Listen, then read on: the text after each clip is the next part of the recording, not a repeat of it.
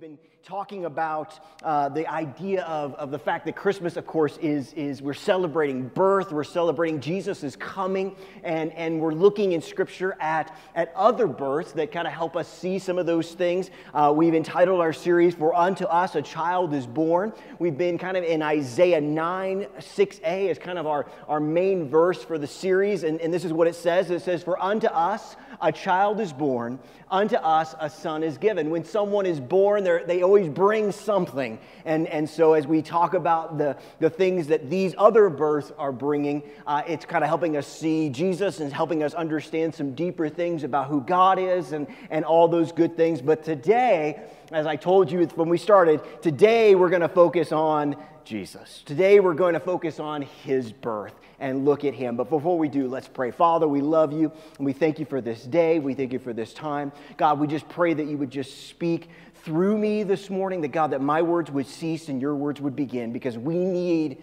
your words because they bring life. They change hearts. They are what, you know, brings light into dark places. And so, God, we pray that you would do that in Jesus' name.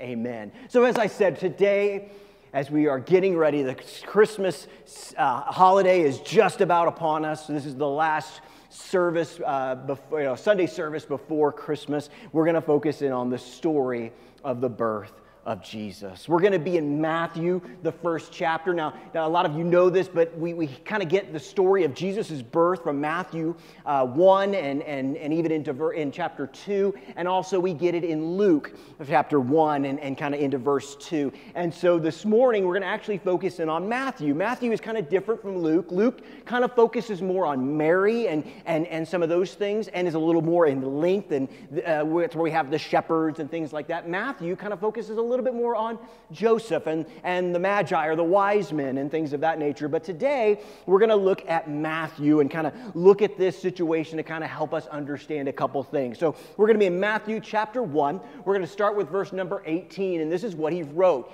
Now the birth of Jesus Christ took place in this way. When his mother Mary had been betrothed to Joseph, before they came together, she was found to be with child from the Holy Spirit. Now, what's interesting about this is we're going to stop here and kind of before we go on, because we need to explain a couple things. Is, is uh, I was having dinner actually this week with, with Easton and Emily, and we were talking, and, and I don't know about you and you, what your family does, but we've been watching Christmas TV shows and Christmas movies and all these sort of things, and, and we actually watched uh, The Star this week. And it was a great movie. I don't know if you've seen that. I would highly recommend it. It was really good. Um, sometimes, uh, you know, Hollywood doesn't put out a lot of good stuff, but when they do, it's great to be able to support that. And this is a great movie, we enjoyed it. But my, my, my son asked me this question well, wait a minute. What was, was Joseph and, and Mary married? What was the situation here? And, and I found that there's sometimes a lot of confusion about this because things were different at Jesus' time than they are for our time. So I know we've covered this before,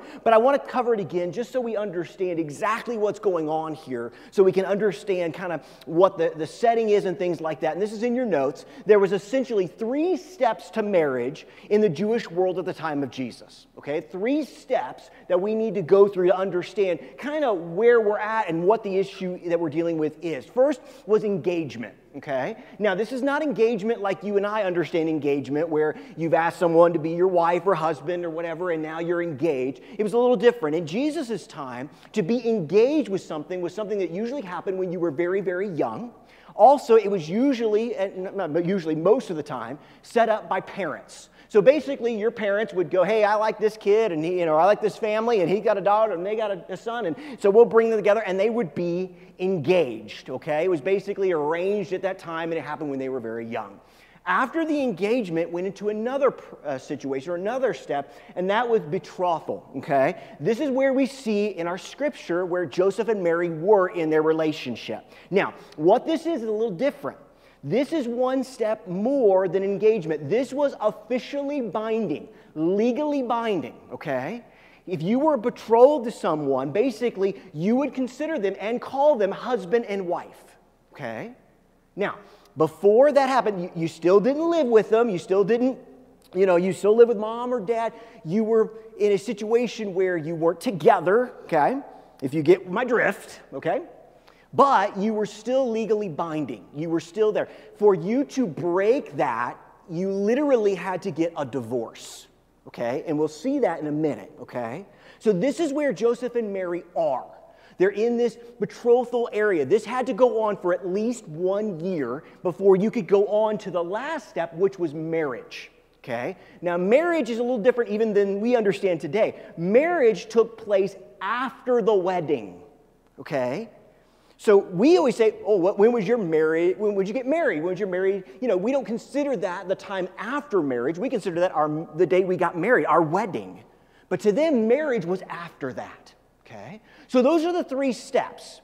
Okay? Joseph and Mary are in that middle stage. They haven't come together, they haven't been married, they're not in the married stage or had a wedding yet, but they're in that place where they are legally bound together and they consider each other husband and wife. Okay?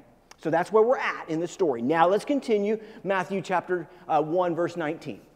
It says, After her husband Joseph, okay, being a just man and unwilling to put her to shame, resolved to divorce her quietly. Okay, so here's where we're at. Okay, Joseph and Mary are basically, I guess I'll use the word that we're used to. They are fiance at this point in time. And basically, Joseph finds out that Mary is pregnant. Now, if that happened today, we would not have to go through the divorce proceedings, but then they did, because this is a legally bound couple. So Joseph is heartbroken. We're going to talk about this in a little bit. I don't want to get into too much. But basically, in this situation, he decides listen, this isn't good. This isn't a good situation. So he literally has to divorce her. And he decides to do it quietly. He doesn't want to put her to shame. He doesn't want to bring all these things up, okay? Now let's continue with Matthew 1 20, and we're going to go through verse 25. But as he considered these things, so meaning he hasn't made up his mind yet, he's trying to figure out what to do, behold, an angel of the Lord appeared to him in a dream, saying, Joseph, son of David, do not fear to take Mary as your wife, for that which is conceived in her is from the Holy Spirit. She will bear a son and you shall call his name Jesus, for he will save his people from their sins. All this took place to fulfill what the Lord had spoken by the prophet Behold, the virgin shall conceive and bear a son, and they shall call his name Emmanuel, which means God with us. When Joseph woke from his sleep, he did as the angel of the Lord commanded him. He took his wife, but knew her not until she had given birth to a son and he called his name Jesus. Now, listen, okay, as we get into this, I'm going to ask you to help me out with something. This is one of those days, this is one of those Sundays where it's real easy to flip it off. This is where it's like, I know this story, I've heard this story, I grew up on this story, I get it, Jesus was born, all these things. But listen, there's some truth here we need to understand. Jesus' birth is so multifaceted and so amazing. There's so much time here we can spend. You know, I mentioned earlier this week, we, we watched that movie, The Star, and, and even in that movie, I, I, I was trying to, I was fighting back tears, not because it was an emotionally like charged scene, but because it was like, I, again, I'm remembering and I'm seeing the fact that, that our Jesus left the splendors of heaven to be born for us, to come to die for us. Listen, we can become so uh, uh, just comfortably numb with these stories and in this time of year. And this is, this is God's great rescue mission. This is God reaching out to us. We always sing about amazing grace and all these wonderful things, and He reached out and He saved me. And he did. This is the start when Jesus came. And I don't want us to miss this. I don't want us to turn it off. I don't want us to have a moment where, where we forget the amazing story that we celebrate this time of year. So, Jesus' birth came to give us a lot of stuff, a lot of things. But this morning, I want to focus on three things. It's in your notes. The birth of Jesus gives us hope that God can bring us from shame to salvation to closeness with our Savior. From shame to salvation to a closeness with our Savior. We're going to break each one of these down. We're going to look at them individually to kind of see what they're showing us. First, we're going to start with kind of a, a word that's, that's not fun, but it's a word that we've all experienced. It's the word shame. Now, this is where I need you to help me here. This is where I need you to, to kind of make these people real. I know at times when it comes to Bible characters and things like that, we kind of turn them into statues. We kind of we kind of forget that these were human beings who dealt with things a lot like we deal with things, that were imperfect, that, that had great triumphs and great tragedies and all these things. We gotta we gotta chip away the mortar a little bit, and we need to get to the realness of who these people are. You see, remember, we know the end of the story. They didn't. Yeah, they had promises, and yeah, they had things that they believed were going to happen. But you know what? They still had doubts too. They still dealt with issues too. They still were, were a part of those things, just like you and I are. And I guarantee you, there was shame. First, there was shame with Joseph. Can you imagine what Joseph must have thought? Here it is. I, I, I, I, I found the, this, this amazing girl. She's, she's awesome. She's great. He was in love with her. He was going to be married to her. And then he finds out in his mind, which is completely, completely normal. You, all of us would think this, that Mary has been unfaithful. That, that Mary broke that promise. Because remember, they were legally bound at this point. The reason Joseph was considering divorce because that was literally what had to happen. He considered her his wife at this point. And the shame that he must have felt for himself. I mean, he, well, maybe if I had done this, then she wouldn't have done that. Or if this had happened better, if I, or if I was nicer, if I did, all these things I'm sure became to, just to, to come in on Joseph. Can you imagine the, the moment when Mary lets Joseph know. You know, we'd love to believe that Joseph, and obviously he didn't, okay? We see it here. We'd love for Joseph to go, okay, great, Mary, I, I totally believe it. But he doesn't. He's like, wait a minute, can you, can, can, let's put some humanity on this. Can you imagine the moment where Joseph looks and notices Mary has put on a little weight? Can you imagine what he would think, what others would think, and all the things that were going on. And listen, listen, let's go to Mary for a second. Can you imagine what she must have been thinking? You go, oh, well, yes, but the angel showed her and Gabriel showed her. And listen, listen that's great. And, and, and I understand that. But you know what? We have God's word and we still doubt at times. I got to believe that Mary was human too. I got to believe that there were times where Mary was like, is this really going on? Is this really happening? Is this, what is going, and, and, and, and, and she probably was like, no one's going to understand. Can you imagine the shame and the fear that she must have had of just telling Joseph? This was a big deal, guys. This was a time, and listen, I know how the enemy works in things like this. You think the enemy was sitting there going, oh, you know, well, that's, you know, that's, that's Mary, that's Joseph, I better not mess with them. Can you imagine the, the spiritual attacks Mary and Joseph were under? We don't talk about that a lot, do we? We, we talk about Joseph and Mary, and oh, they got the plate behind their head. And they handled this just perfectly. I, I don't see it. I see the enemy coming and attacking hard. And this time, this was a big deal. This was massive. Look, this is in your notes. Mary's situation was the most distressing and humiliating that can be conceived. Her reputation, her honor, and her life were at stake. All of it. She could have been stoned for this. She could have been dragged out in the street and rocks thrown at her head till she was dead. This is big. Shame can do lots of things shame can really affect us in massive ways. And here's what's interesting to really understand shame, we have to go back to why Jesus even had to come. So we're going back to Genesis. Look at Genesis 2. In Genesis 2:25, I want to, a, give you a setting here of what's going on. This is what it says. It says, "Now the man and his wife were both naked, but they felt no shame." Okay? Follow me here. They were both naked and they felt no shame. Okay? So, as God has created, God has made man and woman. He's made all the earth. There is no sin. There's no, everything is good. God said it is very good. And how does it, how does this situation kind of come to a close? It basically says they're, they're naked and they feel no shame. Wouldn't it be awesome? Listen, listen, I am excited about the day in our world when God makes everything new and there's no more shame anymore. But there's shame now. There's shame now. But they feel no shame. Now let's jump ahead to Genesis 3.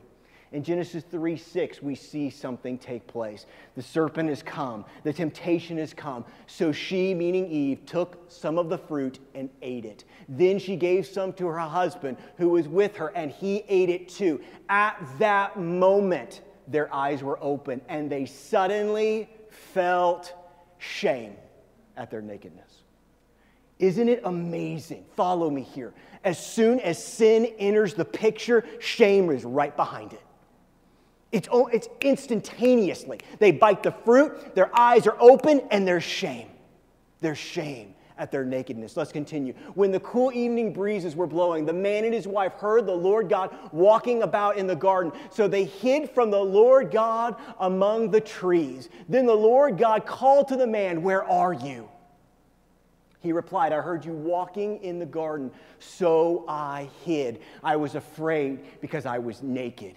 Who told you that you were naked? The Lord God asked. Have you eaten from the tree whose fruit I commanded you not to eat? Now, listen, I get it. Mary and Joseph didn't do anything wrong, okay? But I guarantee you, because of the situation, the enemy came and attacked them with shame. What's Joseph want to do? He wants to put her away quietly so she doesn't have any shame. She, he doesn't want her paraded in front of everybody as someone who's messed up, as someone who's screwed up, as someone who's had all those things. And you know what, what, I find in our lives, in our human lives, when we sin, their shame is right always behind it. And you know what shame does? Shame makes us do silly things. Shame makes us do some silly things. We didn't talk about it here in our scripture, but what do Adam and Eve do? First of all, before they hide from God, they try to cover themselves. They, they, they, they take leaves and shrubs and they, they you know, they, they, they kind of make a makeshift covering because they're trying to cover their shame. You know what's interesting is I look at our world today, I see a lot of people trying to do a lot of things to cover shame. Well, if I just support this cause, or if I just save this many whales, or if I just do this or that, then I can cover my shame. And I'm not saying there's anything wrong with causes or wanting to save whales, but I will tell you this if you think that's going to cover your shame, all you're doing is covering yourself up with, sh- with, with shrubs that really aren't going to do much. Because here's the thing even though they were covered, when God showed up, they hid. Why? Because they realized deep down inside of them that there wasn't enough. They realized at that point that the, the leaves they'd put together just weren't going to cover it, figuratively and literally. Shame will do that. Shame will make us do things because we just have such a desire to get shame away. To get shame away. And so here's the thing our story really starts with that shame. It starts with that what am I going to do? How am I going to deal with this issue, this problem, this situation? But here's what's awesome about the story of Jesus our story may start with sin and shame, but Jesus came to give us salvation. To give us salvation. He is our Savior.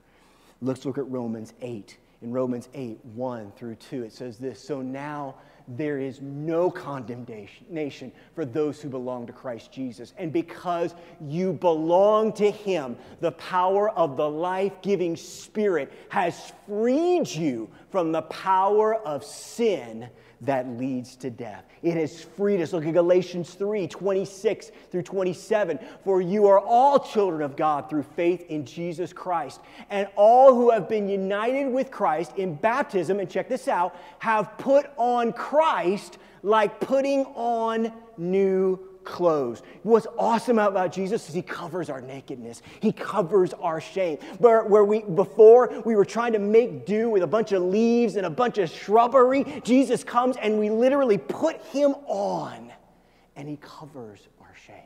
He covers our sin. He makes that take place. Look at Matthew 1 21. We've already read it. We're going to read it several more times today because it's so important. She will bear a son, and you shall call his name Jesus, for he will save his people from their sins. Listen, I am, I am the biggest Charlie Brown fan ever. You will probably never meet somebody more. I know when, when Linus comes out and says, Lights, please, I can memorize it, I can say it all. But listen, that is not exactly what, what Christmas is all about. This is what Christmas is all about that you have a son and you will name him Jesus and he will save his people from their sins. Listen, hear me. The name Jesus, what does it mean? It means the salvation of Yahweh.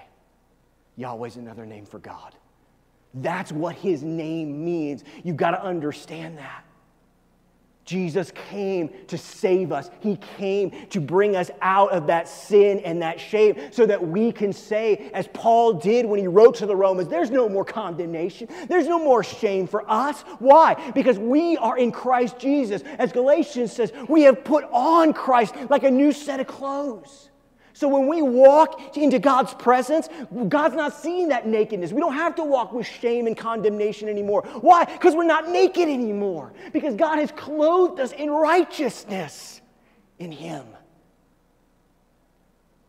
What we have to understand in our own life is we've got to stop trying to do it our own way, trying to figure out ways that we can clothe ourselves. Listen, the only way we can be clothed is by putting on Jesus. It's why he came. It's what this season's all about. He came for that reason. It means the salvation of Yahweh. But listen, this is really great. I love this because not only do we go from shame to salvation, we get one step more. We get closeness with our Savior. We get closeness with our Savior. Look at Matthew 1 22 through 23. What's it say? And this took place to fulfill what the Lord had spoken by the prophets Behold, the virgin shall conceive and bear a son, and they shall call his name Emmanuel, which means God with us. Emmanuel. Look at John 1:14. As John begins his gospel, what does he say? So the Word, the Word meaning Jesus, became human and made his home among us. He was full of unfailing love and faithfulness, and we have seen his glory, the glory of the Father's one and only Son, Emmanuel. Listen, whether you, no matter what you see, you, you could see a, a, a Christmas pageant uh, in a church or, or, or a, great million dollar production of Jesus being born, and there's some great ones out there. But you know what I've always seen? Here's what's great. You know what I've always seen in all of those that basically the story of Jesus' birth? At some point in time, Mary holds Jesus. Think about that for a second. Mary, girl, 15, 16, some theologians think it maybe as young as 13 years old, is holding God incarnate in the flesh.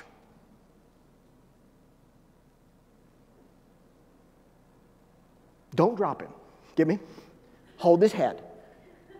I remember, you know, I, I, was not a big baby holding person until Easton. I remember, hold his head. You got to hold his head. Hold his head. I mean, you talk about you, the, the baby, you got to hold his head. You know what I mean? God with us humbles himself to be held by a small Jewish girl, humbles himself to be born leaves the very splendor of heaven to be born and put in a feeding trough for animals. His desire to be close with you and me is so great. He will leave the place that we all desire to get to just so he can get to you. Do you understand that? Can you, can you wrap your head around it? Because I'll be honest, I can't. Is it that our Jesus, our God, reached out to us in such a way that He said, Listen, I don't want to just be your Savior, I, I, want to be close to you. I want to move into the neighborhood. I want to be around you and close. How many scripture do we see? He's a friend that sticks closer than a brother. He'll never leave us, he'll never forsake us. We literally invite him to live within us. Listen, hear me here. It is great to move from shame to salvation. Amazing, awesome, hallelujah, all that stuff. But listen, hear me. If you have stopped at the salvation and you have not moved in to learning and growing and becoming closer with your Savior, you are missing out. He came to be called Emmanuel. Is Jesus Emmanuel for you this morning? Is he Emmanuel for you? So let's close this up. What can we remember from the birth of Jesus today? Let's get some application here. What can we learn? And here's the thing. We're going to go back to Matthew 121. We're going to go back there because we're going to use this scripture to help us to kind of see what I believe are some very important things that we can learn and use, not just today, not just in this season, but throughout this next coming year and throughout our lives. So again, Matthew 1 21, let's throw it up there. She will bear a son. You will call his name Jesus, for he will save his people from their sins. Using that verse, I think we can see some things. Number one, it reminds us that Jesus meets us in our sin, but his purpose is to save us from our sins. Okay, there's a big difference there. Okay? There's, there's something we need to see here. You don't have to get your life figured out. You don't have to get the sin taken care of. You can't. Listen, the, the whole concept of this is understanding that you're trying to cover yourself up with things that are not going to work. There's still going to be the shame. There's still going to be the sin. There's still going to be the, the failure and, and, and all the things that come along with it. But see, here's what's great is we don't have to get it figured out to come to Jesus. Jesus doesn't meet us later on. He meets us in the sin, in the problem, in the situation, in the shame, and he takes us from it. He takes us from it. Okay? Listen, if your thought is, well, I got to get this all figured out. No, you don't. You let Jesus help get you from it. You let him clothe you. His purpose is to save us from that. So, what is, what, is this, what is this understanding of sin and what does it look like? Listen, this is important. Jesus saves us. This is in your notes. Jesus saves us, and we're going to go through these quickly. Jesus saves us from the penalty of sin, the penalty, which is death which is separation from you, from Him. He, sep- he saves us from the power of sin. We don't have to deal in shame anymore. We don't have to deal with the power that controls. We have freedom in Jesus because of what He has done. And finally, and lastly, He will literally save us from the presence of sin. There is going to be a day where there will be no more shame, there will be no more sin. It'll be separated, and God will literally say, It's gone, and we never have to deal with it again. Jesus saves us from that. So listen, here's the deal. If you're having problems with the penalty of sin, Jesus came to save you from it. If you're having problems with the power of sin, you're feeling like you're controlled and you can't get through it, you can't fight through it, kind of a thing. Jesus wants to save you from that. And finally, eventually, He's going to just totally eradicate it and you're going to be gone free from the presence of sin. When Jesus says he came to save his people from their sins, that's what he's talking about. That's the encompass, uh, the, the, amount that he wants to encompass in our lives. So you say, well, you know, I, have been, I, have been a Christian, you know, since 1910 and, and all these, and that's great, fine and dandy, it's awesome. But you know what? If you're still dealing with some of these issues, Jesus still wants to come and bring salvation and bring healing and bring hope to us. I don't know about you, but there's still things that I deal with and I struggle with that I need Jesus to come and save me from. I'm, sa- I'm saved. I'm going to heaven. Don't misunderstand me. But there's, I'm, not, I'm, not made, I'm not made perfect yet. God's still working on me. Remember the song we used to sing when we were, you know, four inches tall? He's still working on me. God's still working on you and me. And Jesus came to save us from that. the final one. The final one. It reminds us that, that this gift is for all of us. This gift is for all of us. Listen, it's in your notes, and I'll just use this. It says, wonderfully. It says, his people. If it had said God's people, we might have thought it was reserved for the Jewish people alone. But it isn't belonging to Abraham that brings salvation from sin, it is belonging to Jesus being one of his people. You know, I, I, I don't know about you, but I've dealt with people, and I felt even sometimes felt this way myself. It's like, Jesus, did you really come for me? Because I don't know about you, I'll, I'll, look at things and I'll go, you know, I, I bet Jesus came for all the good people. And I bet Jesus came from all the, you know, I know nobody's perfect, but I mean, you know, like the people that are like really close, you know? Jesus came for them because they deserve it. I don't. I just kind of got, you know, kind of included in it because I was happened to be around at the time. You know, that is not biblical at all. Jesus came for all of us. It doesn't matter how perfect you think you are or how flawed you think you are. It, Jesus came for us all. Jesus came to save his people. That's you. That's me. How are we his people? Because we've been created by him. We're his. Now, sometimes we don't acknowledge that, but we're his.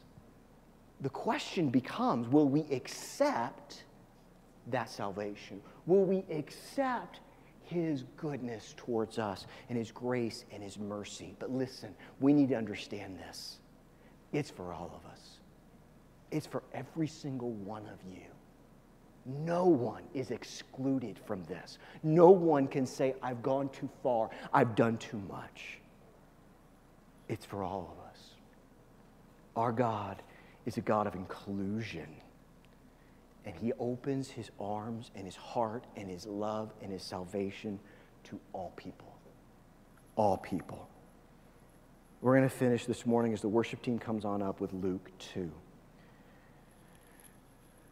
In Luke 2, we see another beautiful kind of part of the Christmas story, and I thought it fit really well as we kind of finish up on this concept that it's for all of us that is for all of us. So, Luke 2, chapter 10 says this And the angel said unto them, Fear not, for behold, I bring you good news of great joy that will be for all the people. For unto you is born this day in the city of David a Savior who is Christ the Lord. You know, as we talk about births and we look at these things together over this, this month, you know,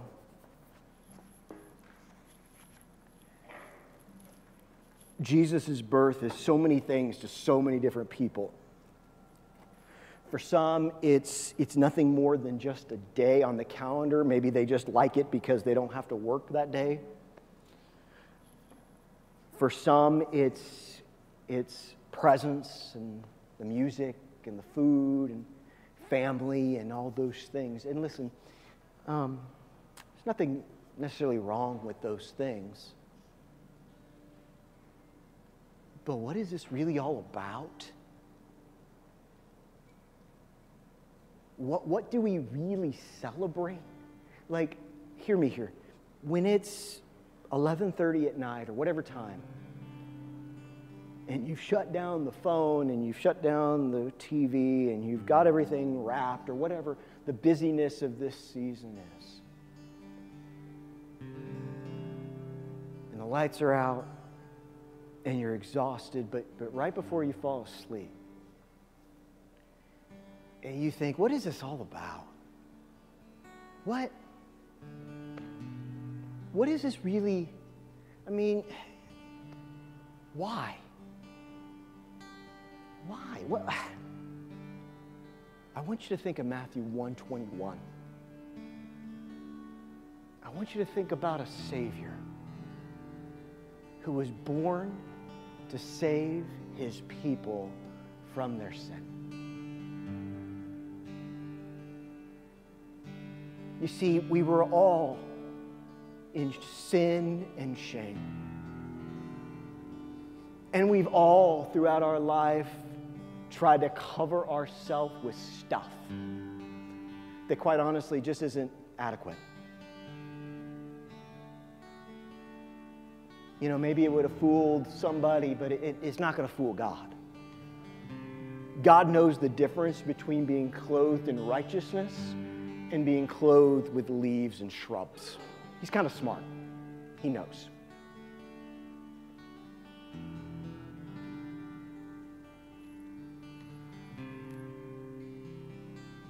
And we have an opportunity right now to be able to put aside the shame, the guilt, the sin, and put on Jesus. Put on the righteousness of God. Because you know what? That baby didn't stay in a manger. The boy grew up. He grew up. He lived a sinless life. He taught and he healed and he ministered to people. He met them in their hurt and in their sin and in their dysfunction. He met all these people that, whether it was through the works of man with the Pharisees or, or the brokenness of a tax collector, and he covered them if they were willing. And he laid down his life for us.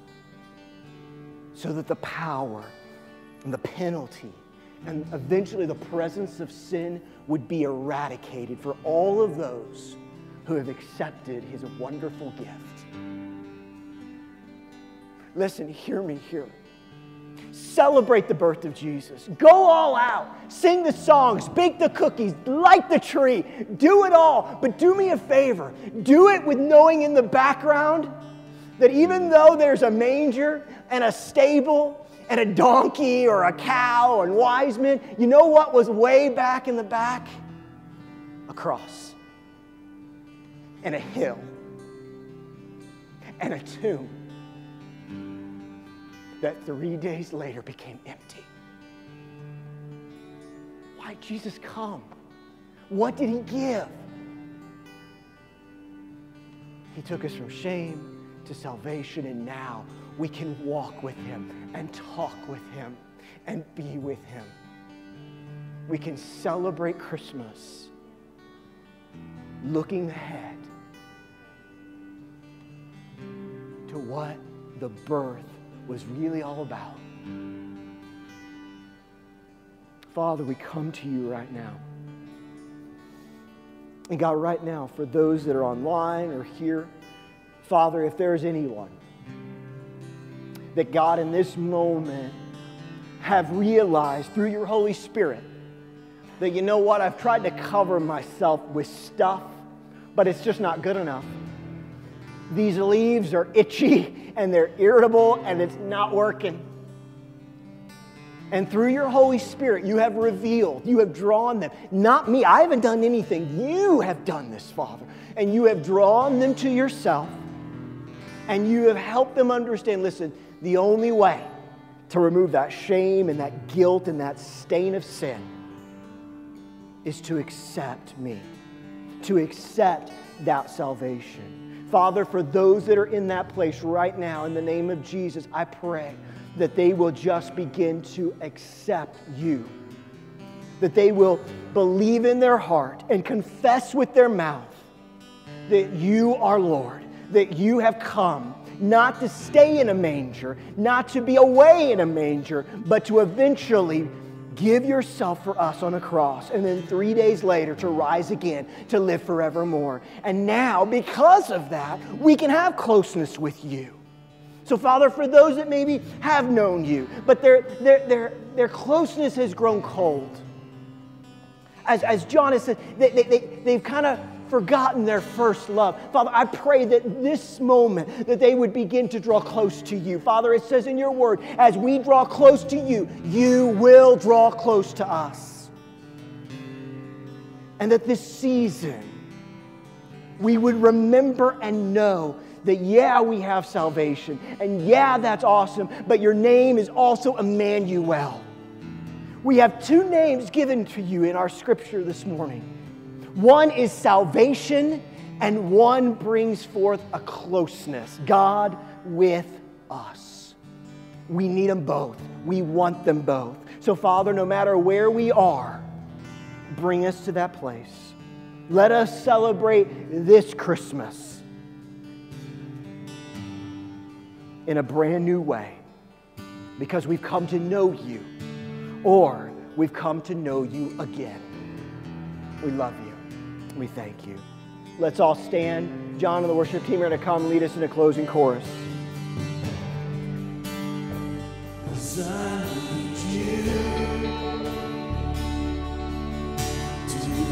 Heart,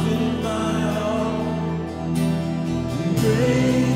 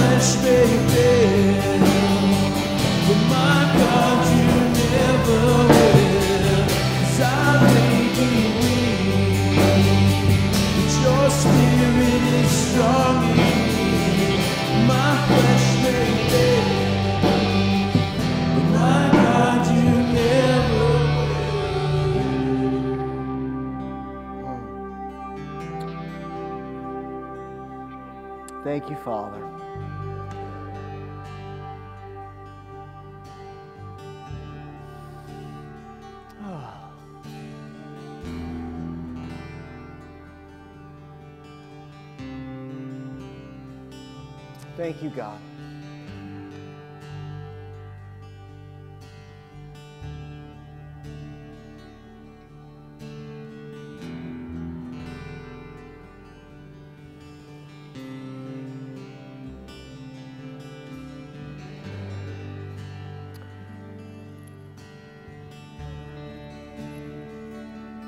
Jesus, we, um, we just want to say thank you. Thank you for loving us enough to come on this, this rescue mission. Thanks for loving us enough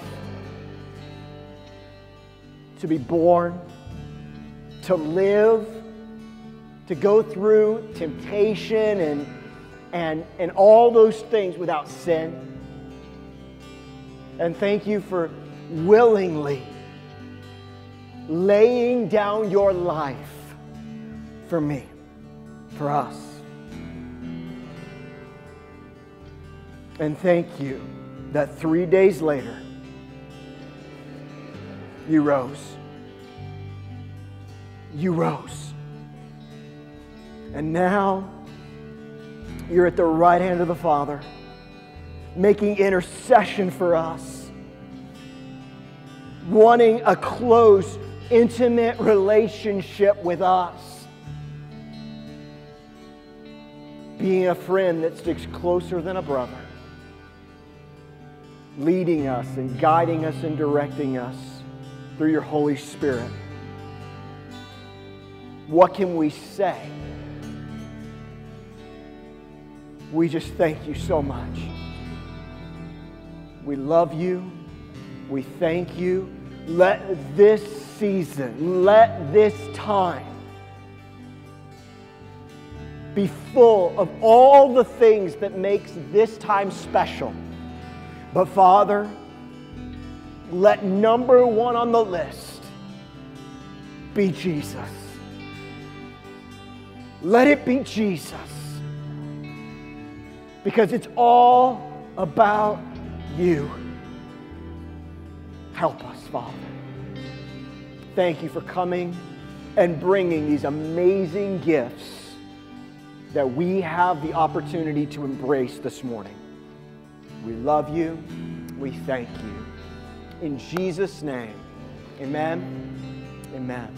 Thank you so much for being here. For those that are online, we love you. We hope that you're doing well. We miss you. Hope to see you soon. Listen, remember, Christmas Eve, 5 o'clock. It's going to be a special service. I invite you to be here. Bring family, bring friends, bring neighbors. Let's celebrate Jesus together. If you're going to join us online, just be a part. Don't be afraid. Hey, go grab your neighbor and bring him into your house and sit down in front of the television or the computer or whatever. Let's celebrate Jesus together, okay? Let's have a great week. We'll see you on Thursday night. Have a great week. We'll talk to you then.